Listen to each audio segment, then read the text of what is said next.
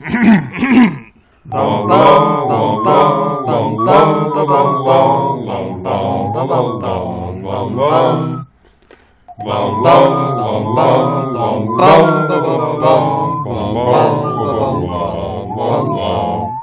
back to our podcast within a podcast, pottering around the giant rolling purple health hazard of Mangum Reads. We are three muggles who also don't look properly and never notice nothing. I am Sarah. I am joined, as always, by my co-hosts, VJ and Spencer. How are you all doing? I feel roughly treated by the assumptions and aspersions you just cast our way. I am not a giant rolling purple object, thank you. The other one was entirely true. But, oh, no, that's the case. But purple object, not at all. We have our work cut out for us this New Year's. That's all. So we are here in Chapter 3 of Harry Potter and the Prisoner of Azkaban, The Night Bus, and we have some segments that we do here. We have a rapid-fire recap, we have BJ's Wizard Wheezes, we have Newbie's Notes from Spencer, we award house points, and then there are questions and queries, which we are in a very information-giving without answer providing chapter, so I imagine that some questions are going to come up this time around. It's a dangerous chapter. Yes.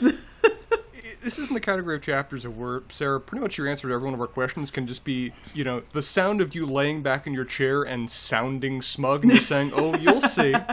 I've been practicing that all week. Good. I think I figured out how to direct the sound at the microphone. Well, for information-rich chapters like this, I'm always curious to how long you think you need to get through your recap. Well, so this is the problem with this chapter. I think I can do it in 2 minutes. I will say the first go-round of writing my notes, I was going through the chapter, and I had a very clear memory of this chapter ending as soon as Harry got off the night bus and saw Cornelius Fudge in the door of the Leaky Cauldron. And it turns out that's halfway through the chapter and not the end of the chapter. So there was a take two on my notes today. That is a very fair phantom memory, because that would totally be appropriate as a place to end these chapters. Right? That is such a Harry Potter way to end a chapter for that to happen. It felt right in my memory, but that was not correct. So I think I've got it down to 2 minutes, but it's going to be a little bit of a night bus ride to get through it. Okay. I think this chapter had some writing experimentation going on in it, which I'll get into. Ooh. So I wonder if that's why the chapter didn't end where you expected. That might be fair. I don't know. Okay, are we ready, Spencer? The giant novelty stopwatch is ready, the honor of Ravenclaw is on the line, and you can go at your leisure. Oh my god, okay. So Harry is just wandering around the neighborhood with his trunk as panic starts to overtake fury. He is alone with nowhere to go and has definitely broken the decree for the restriction of underage magic. He is running through all sorts of dire scenarios, preparing for life as an outcast, when he starts to feel like he might be being watched. He holds up his lit wand to reveal some sort of large furry dog-like creature across the street. Startled, he falls backward with his wand upraised, which, unbeknownst to him, is how you hail the night bus. Triple-decker, purple, wildly dangerous, with Stan Shunpike as the conductor. Stan is very confused that Harry is confused, but Harry does have the wherewithal to pretend not to be Harry, introducing himself instead as Neville Longbottom. Inside the night bus is a sort of Victorian smoking room crossed with a hospital ward. Anyway, the whole thing is driven by Ernie, who is a somewhat questionable driver. As they careen across the countryside, Harry notices an article in the Daily Prophet Stan is reading titled Black Still at Large. Sirius Black has escaped from Azkaban prison, where he was being held for murdering 13 people 12 years ago. Stan and Ernie tell Harry that Sirius Black was a big supporter of Voldemort, and after Voldemort's killing spell backfired, the Ministry came after Black, cornered him, and that's when he killed 12 muggles and one wizard with a single curse. Black is the first person who's ever broken out of Azkaban. As Harry is getting dropped off at the Leaky Cauldron, Stan and Ernie lose it, because waiting for him in the door is Cornelius Fudge, Minister of Magic. Fudge is weirdly paternal, and Harry is flabbergasted by how blasé he is about the Marge incident. Fudge suggests that Harry spend the rest of the summer in Diagon Alley. Harry interjects in a very Hermione moment to ask about his punishment. Fudge dithers about changed circumstances and goes to book Harry a room in the Leaky Cauldron. He makes Harry promise that he won't leave Diagon Alley, and when Harry asks him how things are going tracking down Sirius Black, he gets very uncomfortable. He also refuses to sign Harry's Hogsmeade permission form, much to Harry's displeasure, but when Fudge leaves, Harry goes up to his room, where Hedwig is already waiting for him and ruminates on a very weird night. With 4 seconds to spare. Whew. Bravo. Thank you. Impressive. It also helps when you're... It was a lot of material. It does help to get through the recaps when your cat does not jump on your notes in the... So yeah, a lot of material, a lot of stuff to go over, which I think we will talk about more. But BJ, tell us about the writerly experimentation going on here. So very early on, the second paragraph of this chapter, it seems like J.K. Rowling decided to see how she felt about starting her sentences with conjunctions. Okay. I don't think it goes very well. And then I think she realizes this and then doesn't really do it anymore for at least this chapter. Is this the but after 10 minutes alone in the dark street, a new emotion overtook him? Yeah, mm-hmm. Panic. And the worst of it was, comma, he had just done some serious magic, comma, which meant that he was almost certainly expelled from Hogwarts. And it's like, I don't know, just a very different feel. And then the next paragraph, she gets back into her tried and true, comma, shotgun, with the last sentence of Harry was sure that, comma, criminal or not, comma, Ron and Hermione would want to help him now, comma, but they were both abroad, comma, and with Hedwig gone, comma, he had no means of contacting them, period. It feels a little bit like, now that you were pointing out all of these sort of comma-heavy sentences, I think that when the rest of the world does not use the Oxford comma in ways that I would prefer them to, they all just migrate into Harry Potter books. We're not prison and text. So what would be amazing and like the best thing ever, and with e-readers, like you could make this a thing now, which is like you have like so many commas that are in mostly appropriate places in a book, but like any given time you open it, they're in different places. I think that would be great. So one other thing that I needed to talk about, which is a wonderful word, and it's actually a word, which is collywobbles, mm-hmm. Which basically means that you're queasy and sort of unhappy. And it reminds me of another wonderful, I think it was German word that I was introduced to by one of my uncles, which is Katzenjammer, which is a word for hungover, which basically means cat screaming. Oh, cat screaming? Cat singing. Yeah. Hmm. So. Interesting. Is collywobbles used, I assume it's to explain someone in the night bus? Yeah, I think it was maybe even Harry, but somebody in the night bus was just like not feeling so well, a little bit queasy, and mm-hmm. I think it was Harry, and you know, collywobbles. All right, I like it. So we'll see how long I'm going to have a sub-segment to my Wizard Wheezes segment, which I'm going to call Deus Ex of the Chapter, which is when something that hasn't been really referenced before or particularly explained basically saves the day in a completely random manner that there's just, you know, it came out of nowhere. And so I will title the entire segment of this chapter Deus Ex Night Bus. Mm-hmm. This is possibly the biggest Deus Ex we ever get. Oh, come on. A violently purple bus emerges out of nowhere that is capable of transporting itself hundreds of miles at a time and passing through objects at will. What is just random about that sudden appearance? Absolutely nothing. Like, it fits in with everything else and how everything else is resolved in these books, but I'm just going to start pointing it out on a regular basis. This probably is one of the bigger examples, I'm hoping, of the book, but I'll see if I can find one in each chapter, and if I don't, I still have a feeling that this might be at least a recurring segment, if not every chapter, not infrequent in these books. I think that's probably true. I am choosing to be delighted by this segment and not off-put by it, BJ. It's meant in good fun, I'm sure.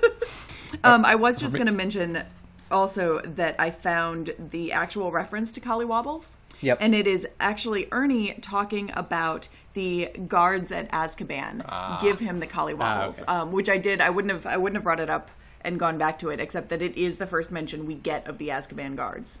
Yeah, one of two we get in this chapter, and with both characters talking about them reacting in the same way, mm-hmm. which is interesting. I don't think we've heard previously about who these Azkaban guards are. No, we have not. So I just wanted to flag that, particularly for you, Spencer, that apparently the Azkaban guards are something we're going to learn about. It is in my notes, the things I wanted to ask you about, and I'm guessing you're going to tell me Jack. We'll find out.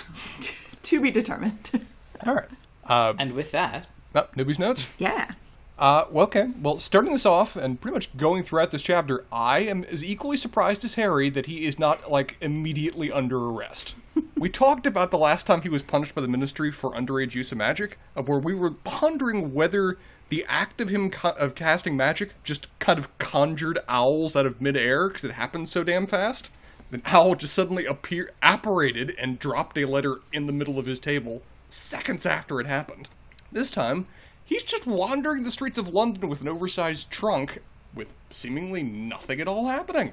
Until, of course, what appears to be a werewolf appears behind him, which is interesting. As our listeners may have picked up on from our other segment, my apparently Harry Potter name is now Stan Lupin, and I feel like I may have met both of my namesakes in this chapter. Stan, certainly, who's delightful, and this very much appears to be some kind of wolf-werewolf thing, which, you know, Lupin, so I'm going to go with it now until I'm told otherwise, but we'll see. Well, we did say you would meet Lupin in this book. You did, and so I'm being very hyper-conscious of trying to see where I get to meet this character. I want to know who I'm named after. I adore the use of the word violently as an adverb. It's a wonderful way to describe color, and so having the bus depicted as violently purple, it just resonates with me. I really like the immediate shift in Stan's accent the moment he drops character. It's because... previously, when he's delivering his very much set speech, there is not a hint of accent in what he's saying. It's just prim, it's proper, it's whatever else. The moment he realizes it's just like a 13-year-old sitting there with a giant trunk, he immediately goes Cockney, and he goes Cockney hard. And it's just funny. The magic behind the night bus seems like it should have more practical applications in the wizarding world. We've seen before they've got issues when it comes to transportation, for previously their method of instantaneous transportation was something that damn near killed Harry by means of fiery death in terms of traveling through a fireplace. This is just jumping hundreds of miles at a time and can make objects move away for it as it goes. Why isn't this being used more broadly? Why is this the first time we've seen this thing around? Why is it a bus? Also, we'll get to that in questions. It's the weirdest damn thing in my mind that it's a bus. Previously... Are you not familiar with the country that this takes place in? Yes, but I'm also familiar with the fact that wizarding technology and use of, you know, use of apparel or appearance is Dickensian/Victorian at best. Like, the fact that Ron's dad has a car is a crime. Or is, you know, also the fact he's modified, it's a crime. But it's weird that he has a car. This is a double-decker bus in proper London style that has been... I believe it was described as a triple-decker. It is a triple-decker bus. Sorry, even weirder. I will say, and we can talk about this in questions, but this is, I think, that the era of technology that wizards have chosen to adopt in certain parts of their daily life is... either, as you say, sort of Victorian, Dickensian, Spencer, or it's kind of 1940s.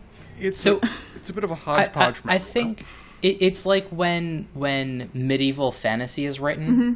and it's like, what era is it? And it's like, well, we're going to take the knights from this era, the castles from this era, a lot more modern bathing, and...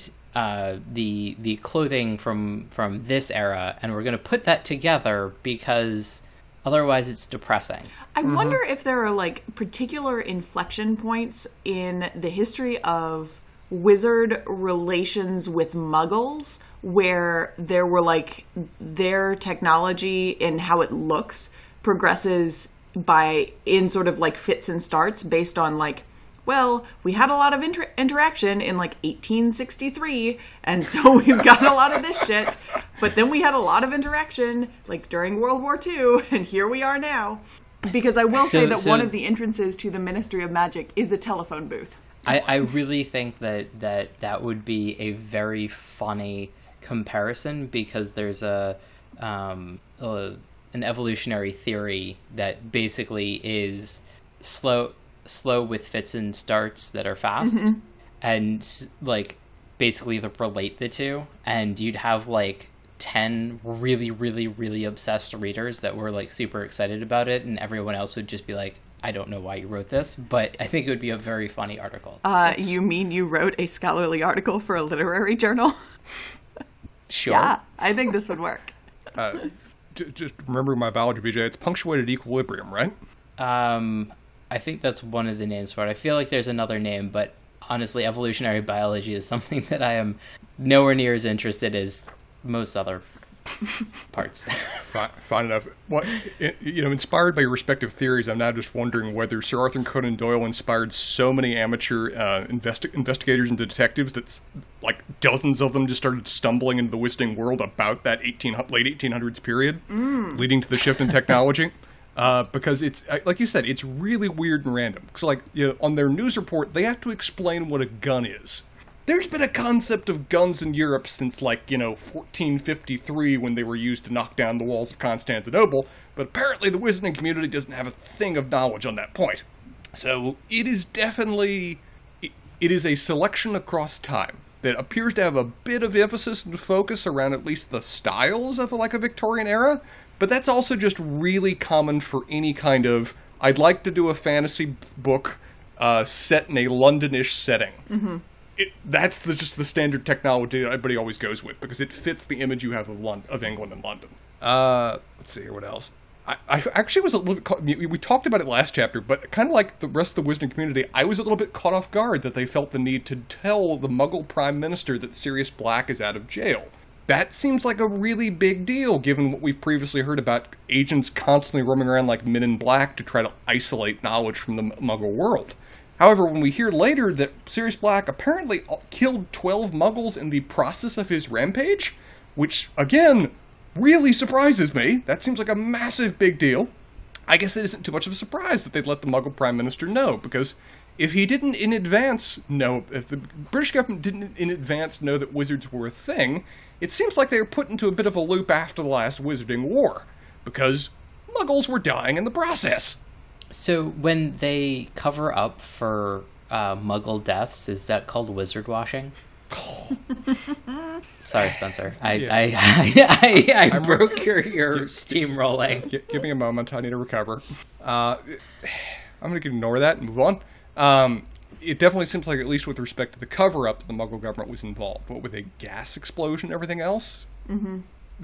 There's a degree of cooperation here between governments I hadn't previously anticipated. I'm curious how long that's been in place. I like the definition of a gun having to be explained in wizard terms, because that's exactly how that would work, in terms of trying to define something that you otherwise don't have a concept about. It is fascinating to me... Okay. I'll skip a few steps and move on to Fudge himself, because there's a hell of a lot here that is purposefully opaque at this moment. The fact that Fudge himself comes to collect Harry is interesting. We've previously seen that he likes to be surprisingly hands-on when it comes to these moments. He was there for the arrest of Hagrid, so I guess that's not too much of a surprise.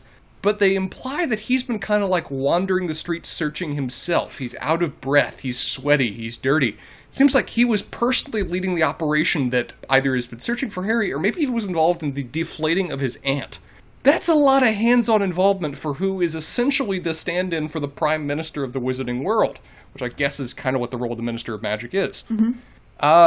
Also, how he acts towards Harry is fascinating. It reminds me of a guy of where somebody just had a slip and fall in their business, and they're trying to be extra nice so they avoid getting sued. So he's mentoring Harry through this trying time? Shut up.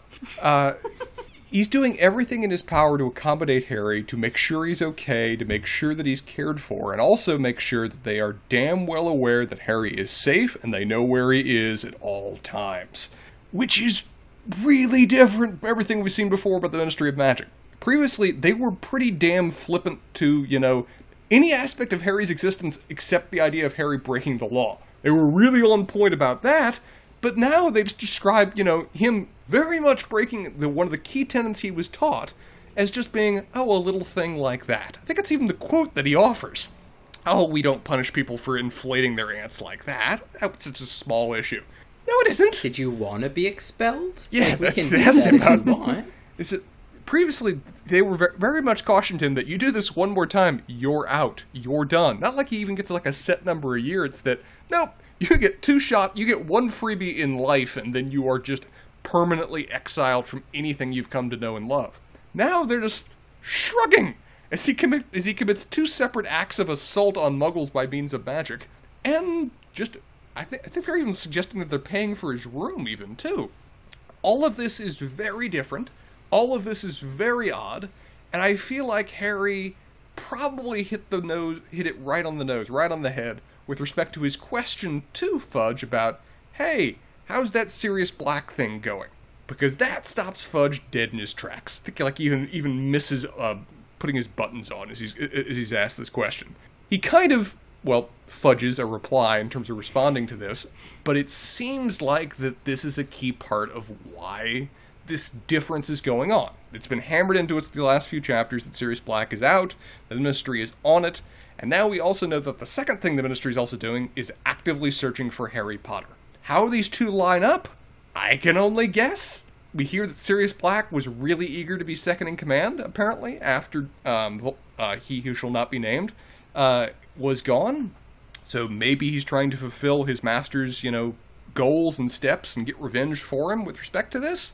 Maybe he's acting on Voldemort's will now that Voldemort is apparently back and operating.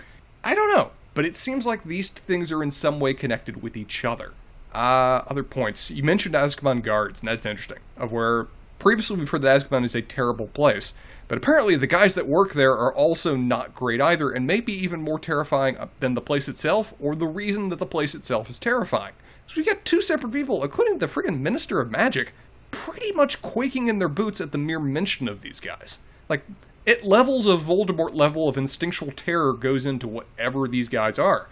And that's curious. I'm guessing, in very much J.K. Rowling style, we'll get to meet them before this book is done, because she does not introduce something without it being a thing later, except maybe possibly the Night Bus itself. So I'll be curious to see. It's unusual to see this many people just utterly terrified of a concept that wasn't somebody that, actively tried to destroy the Wizarding World. And final 2 points. One, the Accidental Magic Reversal Squad is just very much implying this is a very much British system of government, of where there are going to be about 10,000 agencies always operating at all times. And also, Hedwig should never leave ever, because Sarah, like you said last chapter, apparently whenever Hedwig leaves, things just go to shit, and whenever she returns, everything is well again. And we have that clearly set out at the end of this chapter. I'm glad you reminded me that was a thing that I was going to track, because by the time I read this chapter again, I had forgotten that I was going to track it. It's just like, Hedwig has returned, and I acknowledge picture her just reaching over and just wrapping Harry in a wing and says, "It's okay, human, I have returned. The plot shall not hurt you now." So, Spencer, the official designation for performing magic on a muggle is assault and mugglery. Is it really? Just tell me. I don't know who I should blame for this. Is it you or J.K. Rowling? Tell me now. I'm going to assume it's me, but I wouldn't be surprised. It would be something she would say. Every once in a while, your purposes align, BJ. I also do want to go... Sorry, Spencer, was that your last Newbie's Note? Several questions remain, but Newbie's Notes is done. Okay. Before we go to House Points, I wanted to go back to your segment, BJ, and encroach just a little bit, because there is a sentence in this chapter that I have been looking at for the past maybe 10 minutes or so that I think J.K. Rowling wrote and was very pleased with herself and sort of had a good chuckle before putting her pen down. Fudge buttered himself a crumpet and pushed the plate toward Harry. Yeah, that was a fun one. There were some fun ones that I'm going to try and not do every single sentence that I'm just like, okay. Or that are entertaining, but I'll see about more of the food ones. I'm curious if she gets hungry when writing certain chapters, because there are chapters that are a little bit more food centric. Mm-hmm. Pretty much any time anybody is on a method of conveyance, there is food involved. Yeah, there was a lot of food in this chapter, and I think there will be a lot of food in the next chapter too. It's really interesting you bring that up, BJ, because for how much people love to make fun of George R. R. Martin for just over-describing food and over-involving food, J.K. Rowling has a lot of food in this text. Like, every feast, every single dish is described in detail as it comes out on the table. There is definitely a food focus in these books. Mm-hmm. I also, like you pointed out there, Sarah, after how deeply unpleasant and dark the last chapter is, it seems like J.K. Rowling was really determined to have a lot of fun with this one. Mm-hmm. And it's appreciated. This was a fun return to form after what was a really unpleasant prior chapter. And it made it a lot more of a pleasure to read. And like you noted, I picture at some of these lines, she just finished typing them, laid back in her chair, and said, yes, I am good. And I will say, maybe I should say this at the end of our episode, but I'll say it now. The next chapter in this book is one of my favorite chapters of all time. Awesome. Looking forward to it. Simply for many of those same reasons, Spencer, it is a breath of fresh air. So we have house points to give. We do. And we are not in Hogwarts, so everything's all on the table. There weren't a lot of characters in this chapter. I think Harry came out well in the end, although he had a lot of anxiety going through the beginning of this chapter. He started this chapter as Oliver Twist pursued by a werewolf through the streets of London. He ended up in a lavish hotel room with his owl back with him and reassurance that he's not going to be expelled from the only place that's ever made him happy in his entire life. Lavish hotel room? I was legitimately surprised that the Leaky Cauldron had a room that was described in pretty glowing terms, because it didn't seem like it fit the establishment at all. Although unclear if that's actually the Leaky Cauldron or the fact that Harry is, really kind of excited to not be with the Dursleys and to have his own space. Because I've been in some Airbnbs that have gotten me away from the rest of the world that are objectively terrible, and they have seemed great. This is true. Yeah, I was also going to say, I think I've seen descriptions for Airbnbs that are very interesting given what some of the pictures and the area that they might be in also are. True. So I think Harry wins this chapter. He has turned out well.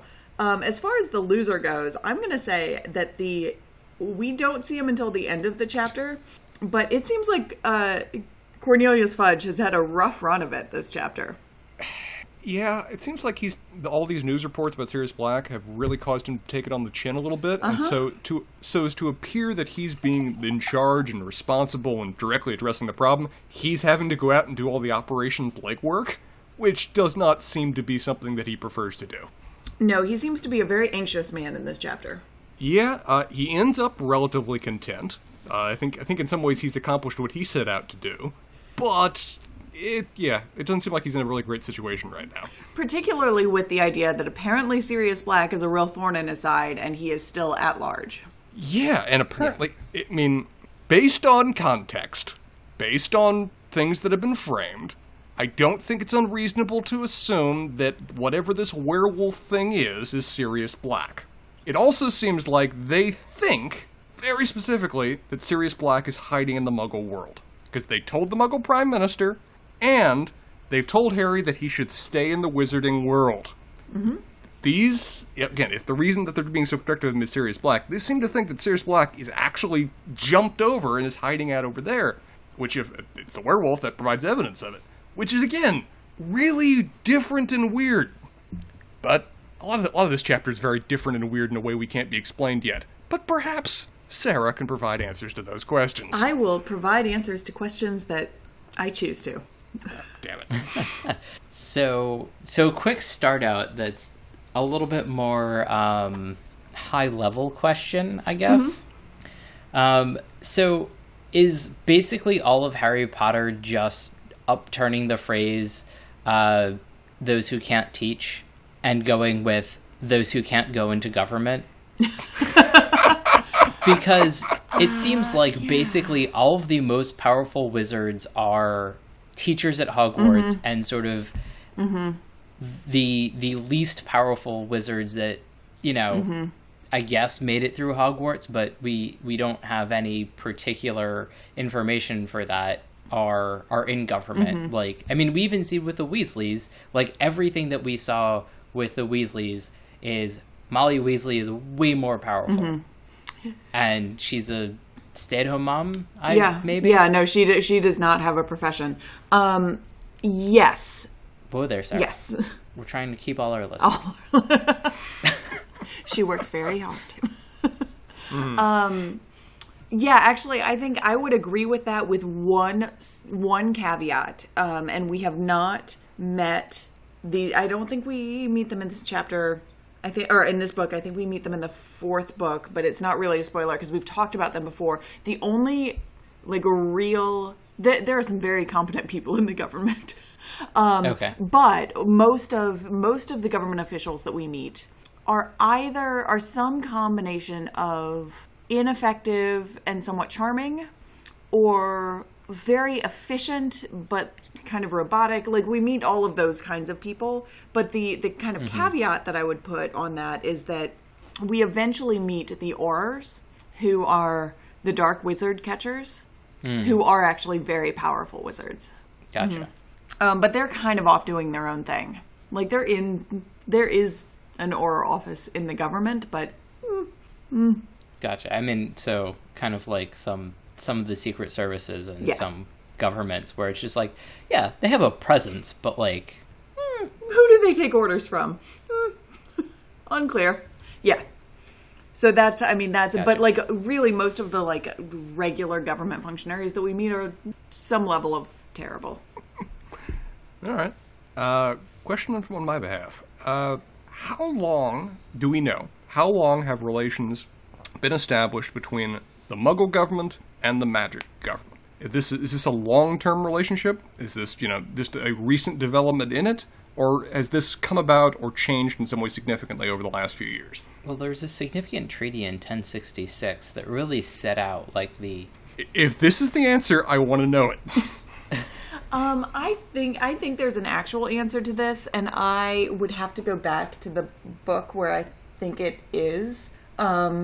But the sort of high-level answer to the question is that this has been going on for a long time.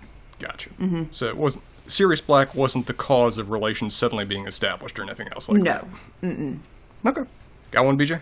Go ahead with another one. I have to decide. The night bus. Is this just an incredibly, you know, Deus Ex Machina, very odd thing for the sake of being an odd thing that's appeared in the Wizarding World? Are we given any other indication that this isn't some unique artifact that's traveling through like a taxi? So the night bus is the night bus, and as far as we know, there are not any more of them. But we do encounter the night bus again, so it's not just relegated to like this chapter of this book, as like some things in Harry Potter are. I wonder, I was actually thinking during our conversation about the sort of like, what are the historical moments in which things in the Muggle world might have bled over a little more to the magical world? I wonder if this is not unlike a sort of like subway system in New York City, which we have and works now, but if we tried to put it together again right in this historical moment, we could probably never do. Yeah, that makes sense. Fair enough point. But it is awfully convenient that there only has to be one night bus because it can go anywhere in a matter of moments, except underwater. Oh, it can't do that? No, this was like the one thing that Stan Shunpike said. Oh, we can take you anywhere, except underwater. That is no Atlantis for you. That is a very odd weakness for something that can travel hundreds of miles at the same time. Yeah. Well, there are rules, Spencer. Okay. You're never going to be told the rules, but they exist somewhere. One of the rules we have is that anything that would otherwise interfere with the progress of the bus instantaneously gets out of the way of the bus. So theoretically, you think it could just if water was a problem, it could just shunt the water away from it. But perhaps that's too many things for it to just move. This is the cause of tsunamis. Oh, God. The night bus was in a hurry. Well, yeah, the Minister of Magic will just go to the Muggle Prime Minister and cook up the story. So, those 90-foot waves you continually get off the coast of Scotland, so there's an explanation for those. Yeah. Well, BJ, unless you have another one, I've got one more. Yeah, okay. So, how... Like, it seems like things just sort of... I mean, I had my one Deus Ex Machina of the book, but, like, all of a sudden, was it the Leaky Cauldron that Hagrid was in doing shady stuff? Yeah. No, it was not. It was... the other shady bar. It was the other shady bar. It's the one that's in Hogsmeade, and I'm blanking on its name right now. Okay. Anyway, but it kind of seems interesting that, like, is this kind of a police box situation where things just sort of are in there, like, as necessary? Because the bar also being, like, kind of an inn/hotel feels very... to call it a fantasy trope is a little underselling how much of a thing this is. Mm-hmm. Yeah, I mean... It doesn't feel very English, I guess. Oh, interesting. I think it kind of does, because there are examples of, like, pubs and things that have, like, a room or two that you can rent out. Okay. Particularly, I would say this particularly, and I don't know how widespread that is. I don't mean to make that a blanket statement, but I would say particularly because the Leaky Cauldron specifically functions as, like, a way station between the Muggle world and the magical world, because it is that sort of, like, way into Diagon Alley. So I realized that, like, when we have encountered the Leaky Cauldron before, we have not had references to the fact that it has rooms attached to it, but it doesn't, like, it legitimately doesn't surprise me that there are rooms attached to it. Or, like, sometimes you tell me things that I just haven't thought of because I'm caught up in the magic of the world and don't think very deeply about them. But this one, like, actually doesn't surprise me. Also, in answer to your pondering, it is the Hogshead Inn, I think, is in that area. That is the one, yes. Okay. Also, I thought... But I thought there was somewhere where they saw Hagrid, like, drinking and, like, doing sketchy things in Diagon Alley. Oh, that was Nocturne Alley. Oh, okay. Mm-hmm. That's right. Mm-hmm. Also, if you Google Hagrid Bar, the first thing that comes up is Hagrid Barbie. Apparently there is a whole collecting thing for Hagrid Barbies. Did not know that. Are they actually Barbie branded?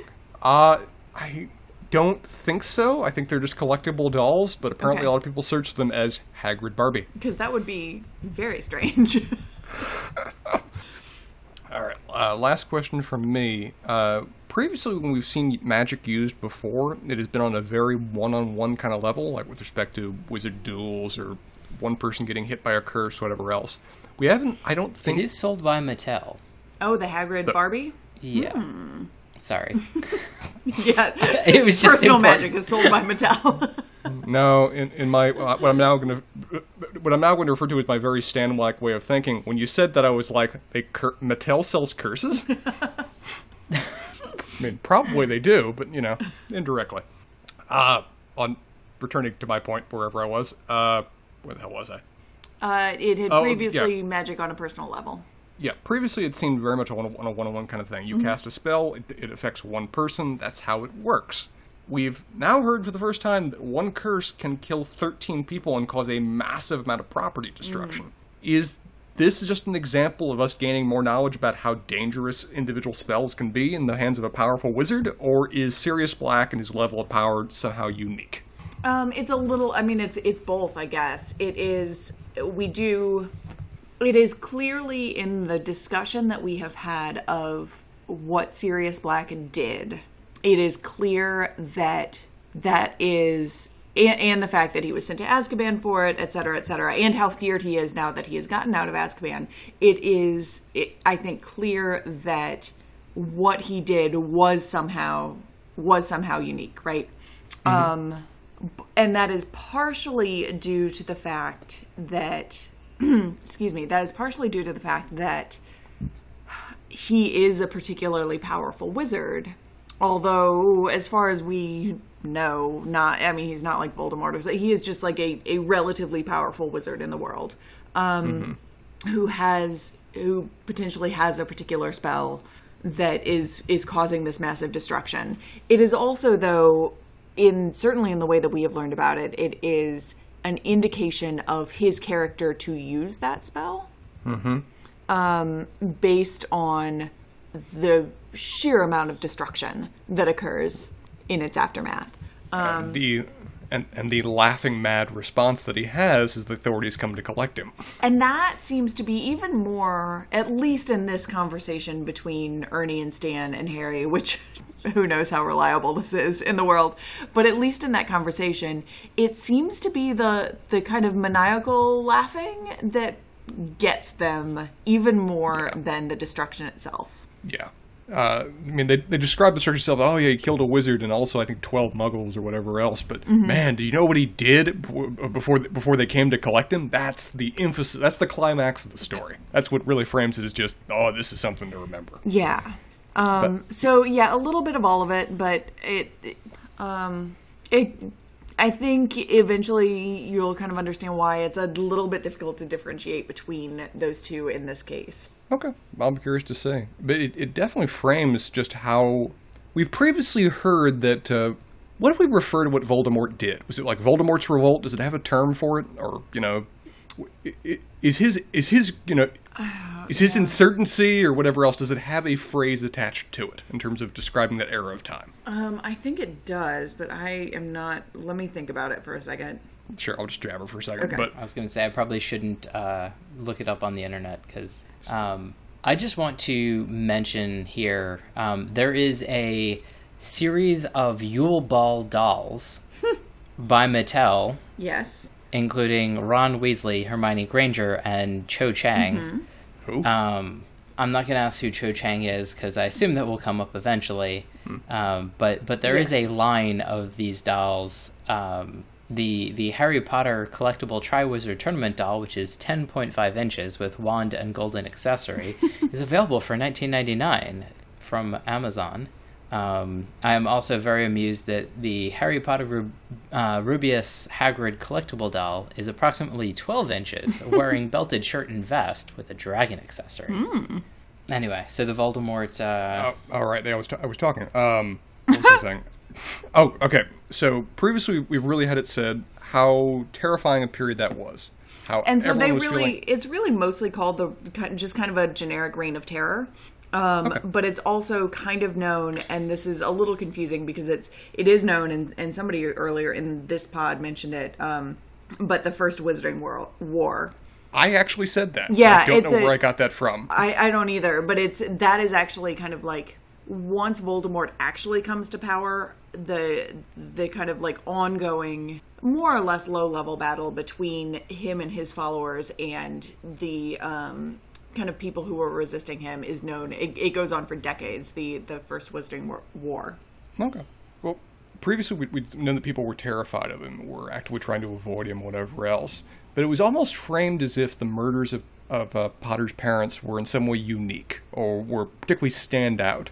This really just sets up that, no, it was a straight-up war. There were terrorist incidents. There were people dying in the streets. This was a massive-scale kind of thing.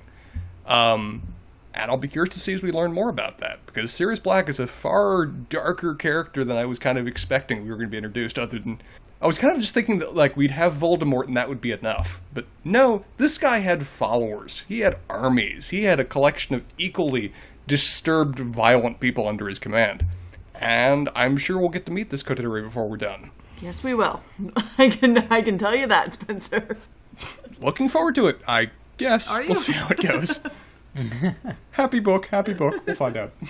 All right. So there's one last thing that I wanted to mention. There was Harry Potter made waves in the science world this past week. Oh, do tell. There was a new snake that was discovered, and it has an official name that is Trimerosaurus salazar, or the Salazar's Pit Viper. This makes me very happy. It is a very pretty green and I would say chartreuse snake. Will you send a picture in the chat? I will send you the Science Alert article. Okay. Apparently the discoverers were big fans of Harry Potter and decided that this would be a very good name for it. I feel like that is a very appropriate looking snake for the name Salazar. Yes. That is very cool. All right, guys. And on that, next episode next week, we have the Leaky Cauldron. Yes. And the image is, it looks like somebody's cage is going to be overwhelmed with books that have eyes and are a little creepy. And claws. I mean, is that Hedwig's cage? Because that's the only previous cage like that we've seen before. To be determined, Spencer. Oh, I'm scared. I like Hedwig. And there is a book present that we know is kind of bitey. Yes, we do. BJ, would you like to tell our listeners if they have not figured out that we have extra content on another platform right now? Sure. I mean, given that you're on our podcast within a podcast, hopefully you already know that we have another podcast on Mangum Reads where we sorry, I meant our extras on YouTube.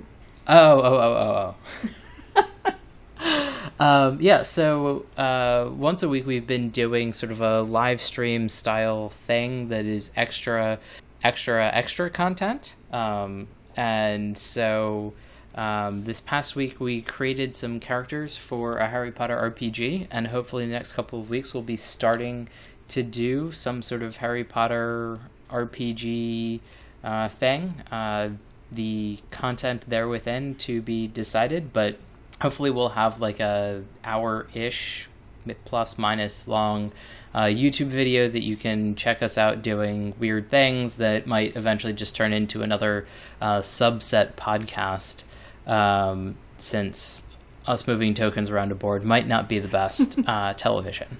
So far we have 2 episodes up. The 3rd episode should come out on Friday. We'll see if I can keep up with this Friday release schedule or what, and I'll definitely post on our Mangum Reads Facebook page when we have that new content.